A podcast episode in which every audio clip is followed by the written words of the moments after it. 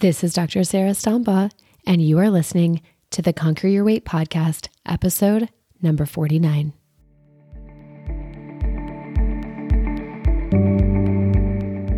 Welcome to the Conquer Your Weight Podcast, where you will learn to understand your mind and body so you can achieve long-term weight loss. Here's your host, obesity medicine physician and life coach, Doctor Sarah Stombaugh.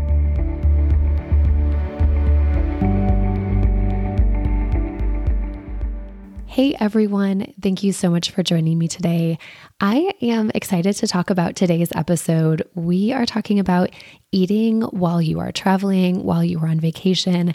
My husband and I just took a trip uh, cross country, or most of the way across the country, from Virginia to Utah for a good friend's wedding. And I was thinking a lot about weight loss in the context of travel, so I'd love to share that with you today. Before we get into today's episode, though, I want to invite you to come check out my website and come be a member of my practice. If you live in Illinois or Virginia, where I am licensed to practice medicine, I would love to see you as a patient in my weight loss practice. I have made a few changes to my schedule recently, and I have some new slots that are open, and I'm so excited to share those appointment slots with you all. So if you have been waiting to come work with me, now is the time. Go visit my website at w w w dot sarah stombaugh m d dot com. That's S A R A H S T O M B A U G H M D dot com. Working with me is a great opportunity to review your weight loss, what your goals are, whether we achieve those with medications or without medications, and I would love to help you along your journey. Today, we are talking about that travel. I'm going to tell you a little bit about my own experience, what went well, what didn't went well, or didn't go well, and then what I would like to do in the future. Because anytime that something doesn't go according to plan, or in my case, that I didn't have as much of a plan as I would have liked to have had, to reflect on that so that I have an opportunity to learn for that for the future. Sometimes we are really quick to forgive ourselves and move on. Sometimes we beat ourselves up, but that sweet spot in the middle where you can stop, you could reflect on what actually happened. And then if you were given a re, re Uh, redo, what would you do differently the next time? Would you take that opportunity to plan more, to make different decisions? And if so, why? And then how can you apply that when you are in similar situations in the future? Let me walk you through a little bit about our travel, what went well, what didn't go well, and what I wish I had done differently. We flew to Utah on Friday afternoon. My husband was not able to take off of work uh, because of a commitment that he had previously had. And so we left a little bit later. We had a four twenty p.m. flight, and we flew to Denver, then connected to Utah. We arrived at Utah at about eleven p.m. Uh, Mountain Time, which is about one a.m. East Coast time. So we were totally thrown out of whack. I... do not know what I was thinking. We, I ate breakfast that day. I ate lunch that day. Friday afternoon, we were leaving for the airport, late two o'clock hour, and I didn't plan to bring any food with me. So by the time we got to the airport, we realized, oh shoot, we have a three hour flight from Virginia to Denver, and we don't have any food. And so my husband went to one of the newsstand stores and picked up some beef jerky. He was planning to pick up some nuts, and I was on the phone actually taking another call, so I was not a part of this decision. I assumed that he had bought both beef jerky and nuts. So about halfway through the flight, so I was like, hey, hun, can I have some of those almonds you bought? And he said, oh, I decided not to buy them because they were twenty dollars. And I had a little moment where I started to panic because I realized that was my plan. And I don't blame him. twenty dollars for a bag of almonds is really pretty pricey. So didn't end up eating on the flight.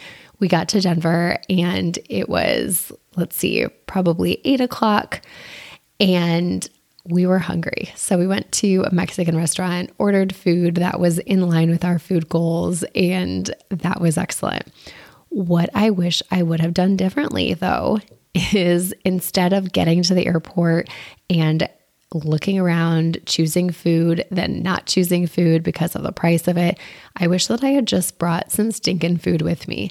So this is a piece of advice I give to patients literally many days, at least once a week. My patients and I talk about upcoming travel and how to prepare for it.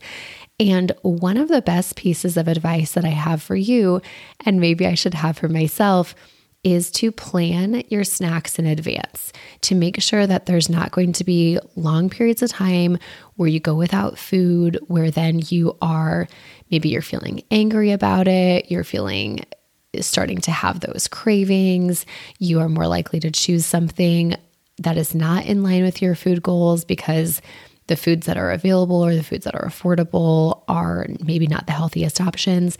And so one of the best pieces of advice is to have food in your bag that is available for you to eat, a healthy food choice, something that aligns with your goals for yourself that will also help you to stay satiated so you're not in the middle of a three or four or much longer flight and feeling starving. So I brainstormed for you a list of shelf-stable foods. These are things that are easy to throw in a carry-on bag that may also align with your health goals. So these are things like whole fruit. I find apples are always my favorite just because they're so sturdy. There's no risk of them getting squished or anything like that. But you can certainly think about pears or oranges or bananas. Protein bars are a really good choice. I really also like granola bars that are nut forward. So Kind bars are my favorite. You do have to take a look at the label. When I say the nut forward ones, I mean ones that are really nutty as opposed to ones that are more grain based, and looking for ones that have pretty low sugar content. So four or five grams per bar is a really excellent thing to aim for. Nut butters are a great option. So that can either be peanut butter or almond butter or something like that. Most companies, or maybe not most, but many companies do make single serve packets of those. So that is something that's easy to toss in your bag. Nuts and seeds are a great option as well. So this can be really any variety of nut or seed, you know, sunflower seeds, pumpkin seeds, that type of thing. Beef jerky or beef sticks or variations of that. Roasted plants, so not things that are chips, but things like roasted edamame, roasted chickpeas, um, kale chips, that type of thing can be a really great option. Wasabi peas, I really love. I'm not a huge fan of seaweed snacks, but those seaweed paper crackers that you might know I'm talking about. Also, this might sound funny, but canned or pouches of tuna or chicken can be a really great thing. I often recommend for people to have these in their suitcase because they are self shelf stable and they're also really pretty good. So a lot of the companies that have those individual single serve packets, they have flavored ones. So it's not just eating a packet of flavored or unflavored tuna, but you can get buffalo chicken tuna or lemon pepper tuna or ranch. Um, and besides tuna, there's salmon and chicken and lots of other things. So those are a really great option. So I want to put these out as things that you can consider. I will mention, I don't know that I've ever talked about fruit or dried fruit before, but I really despise dried fruit when it comes to your weight loss journey. And the reason being is that dried fruit is dehydrated, right? You've removed most of the liquid in order to have that dried fruit, and the fruit really shrinks. So if you think about a raisin, a teeny tiny raisin, that is a whole grape. And so if you were to eat a box of raisins, that's the equivalent of eating like a hundred grapes. And most people don't sit down and eat a hundred grapes in one setting. So it's really easy to overeat when it comes to dried fruit because that volume is really low. Think about apricots. If you've ever bought apricots dried versus a whole apricot, it's pretty crazy. A whole apricot, they're pretty small fruit. They're the size probably about of a ping pong ball, maybe slightly bigger, but a dried apricot is like the size of a quarter or maybe a half dollar. It's really pretty small. And so if you were to sit down and have a dried apricot, you probably wouldn't have one or two or three. More likely you'd be having, I don't know, like eight or ten or maybe even more. And if you compared that to how many would I eat if I were eating this item whole, you'd probably be having two or three of those. So I say that to say dried fruit can be great. It's a very good source of fiber, which can be good for bowel movements, for example, but really do be careful with that because it's really easy to overeat that. And there's a huge amount of sugar. It is fruit sugar, but that doesn't matter. Sugar is sugar. And if you are having ten apricots when a normal person, if you were eating just regular apricots, would eat two or three. That is just simply too much sugar, too many calories. Similarly with trail mix, you can make your own trail mix at home. Maybe that's a mix of different nuts with a couple of dried fruit mixed in. Just be really careful because I find that trail mix is often something that we pretend is healthy on the surface, but we know that deep down it's actually really terrible for us. So a lot of trail mixes have lots of chocolate or yogurt covered raisins or lots of dried fruit that are mixed in. And all of a sudden, something that goes from being pretty seemingly healthy actually turns out to really laden in sugar and in a huge amount of calories. It's also depending on the size of those containers, whether we're talking about dried fruit, whether we're talking about trail mix, it's really easy to overeat those. And so all of a sudden you've eaten like five portions of trail mix and that probably does not serve your weight loss goals. So I did not pack any of those things in my bag. And looking back, I wish I had. I actually have two trips coming up over the next month. And so I have already made a plan to pack a couple of bars as well as some tuna and chicken pouches into my suitcase. So that is airport food. Also, thinking about when you're in the airport, what are the choices that you can make? Just recognizing it's going to cost a little bit more if you're buying it in the airport compared to, compared to buying it outside. So if you're talking about snack foods and that type of thing, I always recommend to have it in advance. But the reality is in most airports, there is something that you can find that is in line with your goals. So just make sure to look for it, identify those things in advance. The other thing I like to think about is setting some of your goals in advance. We've talked about this before, but especially when you're thinking about a time away, thinking about sort of globally looking at the trip, how many times am I going to make exceptions to my usual eating pattern? Most commonly, I talk about this in the context of dessert and alcohol. And so most of my patients aren't eating dessert regularly. It's something that when they are having it, they are planning it in advance. Same with alcohol. It's something that I recommend knowing how much you're drinking, planning in advance when you're going to have those things, as opposed to sort of finding yourself in a situation where you're eating dessert or drinking alcohol that you really hadn't planned or doesn't align with your goals for yourself. So I recommend to decide in advance, okay, I'm going to be gone this amount of time. How many drinks will I have? How many desserts will I have? And then you can use those at any time you want to. Let's say you're going on a week-long vacation. You decide you're going to have three desserts. You don't have to. You can get to the end of the week and realize that you only had two desserts. That is totally an option that's available to you. But you also know if you've sort of set that goal globally in advance, you've set a way to be able to enjoy those sweet treats without overly indulging. So you get to choose the ones that you're really most excited about rather than just having a sweet treat because it's available.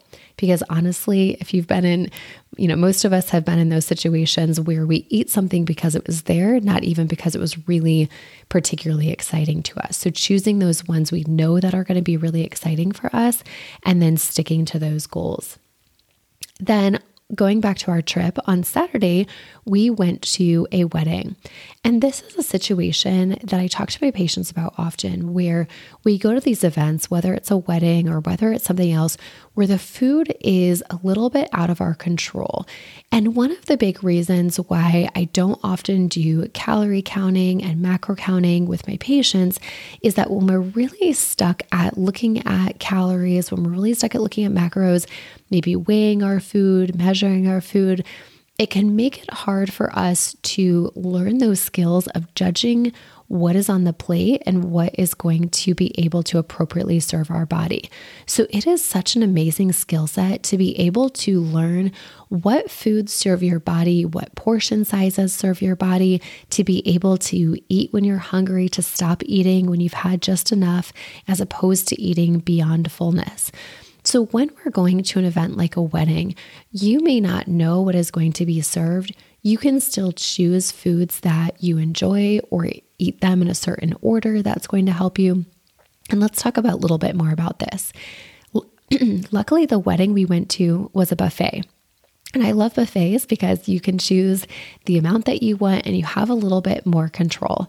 So as soon as I realized that we would be fed a buffet, what I decided to do was fill half of my plate with vegetables, a quarter of my plate with protein, and then a quarter of my plate with starch, which was a potato type dish. So I had lots of salad, a few asparagus. I had to think for a minute what it was. Asparagus, a salmon fillet, and then some roasted potatoes. And that was actually really lovely. I was able to put the amount that I wanted onto my plate. I was able to eat until I was satisfied without feeling overly full. And that worked really nicely. What you can also do if the food is being served to you is look at that food in advance, maybe even portion out with your knife and fork the amount that feels appropriate for your hunger, and then to eat according to that. Also, eating in an order to maximize our fiber, to maximize or decrease the amount of energy that we are absorbing or the time over which we are absorbing it. I like to recommend to start your meal with vegetables, then move to any fats and proteins, and then save your starches for last. If you eat in that order, that will help to reduce your glucose spike, to digest your food over a slower and longer period of time, which helps you to feel more satiated. The other thing you can do is really do pay attention to that hunger scale.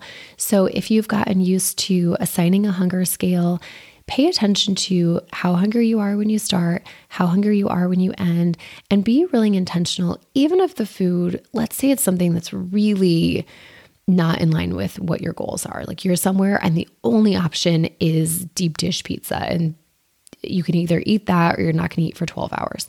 There are times where that is going to happen. And so what you can decide to do is still eat according to your hunger goals. Start when you're hungry, stop when you're satisfied, don't overeat. Even that is going to help you to feel empowered in this situation where you feel like you don't have a lot of control. So how can you make the best of it is going to be really, really valuable. The other thing I want to think about is just in general for vacation, are there any other tips or tricks that we should be thinking of? So this weekend we traveled by airplane, but if you are traveling, especially by car, I really want to recommend that you stop and eat. So don't drive if you can, don't eat while you're driving, stop, pull over at a rest area, enjoy your food.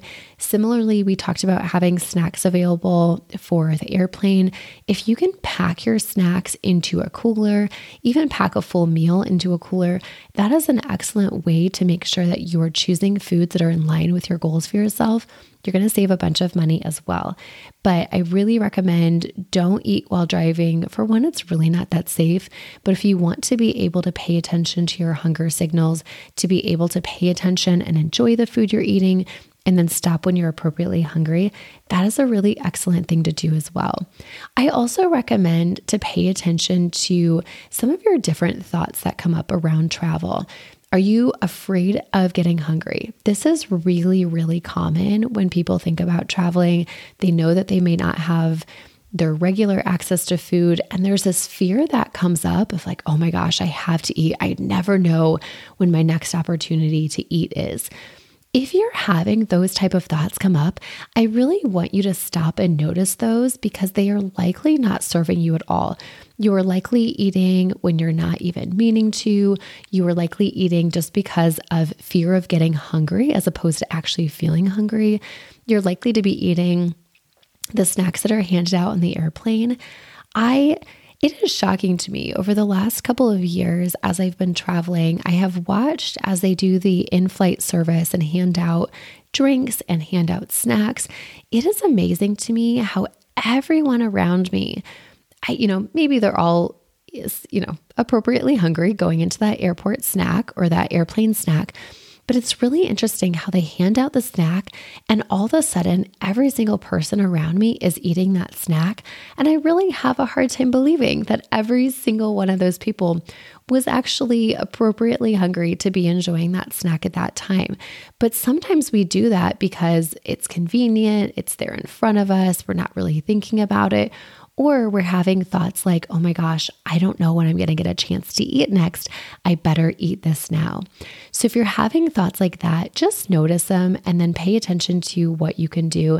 That's one of those really excellent things in terms of having some of those shelf-stable snacks packed and in your bag, because even if you don't touch them, even if those snacks are in your suitcase and just available for you, having them there may be really helpful for your mind drama in order so that you don't feel scared of when is my next eating opportunity, because you always know that you have that snack in your suitcase just in case. All right, these were some of my observations from this last weekend. If you have an upcoming trip, think about this, make some plans in advance. I know that looking into October, I have a couple of trips coming up and I am absolutely going to plan those. And so I want you to do the same. If I can be of help in your weight loss journey, please reach out. I'm at w w w dot sarah stombaugh m d dot com. That's S A R A H S T O M. B A U G H M D dot com. Thank you all for joining me today. I'll see you all next week. Bye-bye.